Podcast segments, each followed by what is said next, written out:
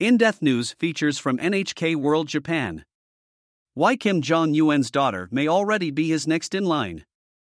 North Korean leader Kim Jong un hasn't even turned 40, but he may have already picked his young daughter as his successor. Here, former NHK World Editor in Chief Ikehata Shuhei explains why the appearance of a white horse at a recent parade suggests she's the chosen one. Ikata currently serves as a director at a Japan based think tank.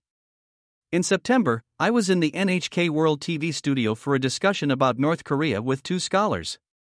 And I couldn't resist turning the conversation to Kim's daughter. After all, the girl believed to be named Kim Joo-ae has recently been a fixture in state-run media, just like her father.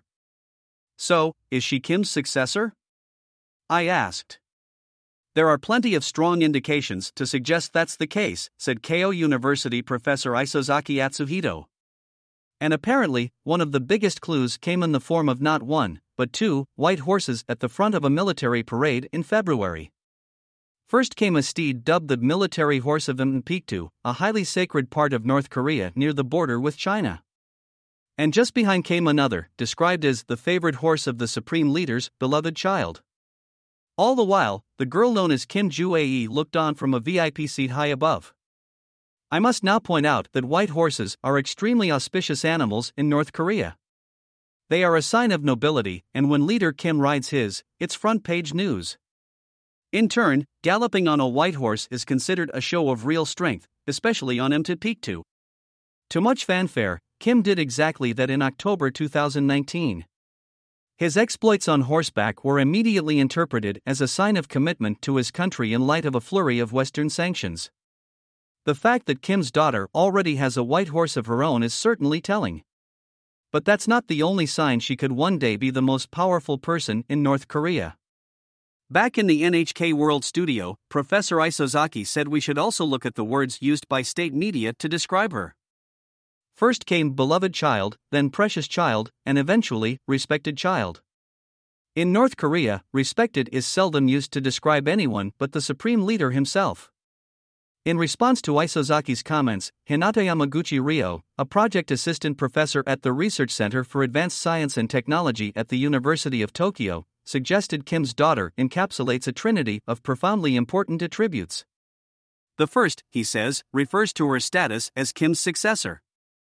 That's followed by the fact that she's part of the Paektu bloodline stretching back to North Korea's founder Kim Il sung. And thirdly, that she's a symbol of the country's next generation. Peninsula no stranger to powerful women. Kim's daughter first appeared with her father last year, standing in front of a ballistic missile.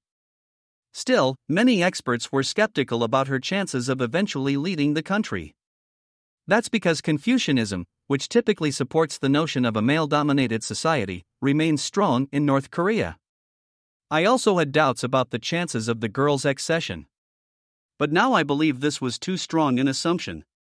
As things stand, North Korea's fourth dictator could very well be a woman. Even if Kim does go on to have a son, there is no doubt the girl known as Kim Joo-ae will play a huge role in the regime. And really, that shouldn't come as much of a surprise.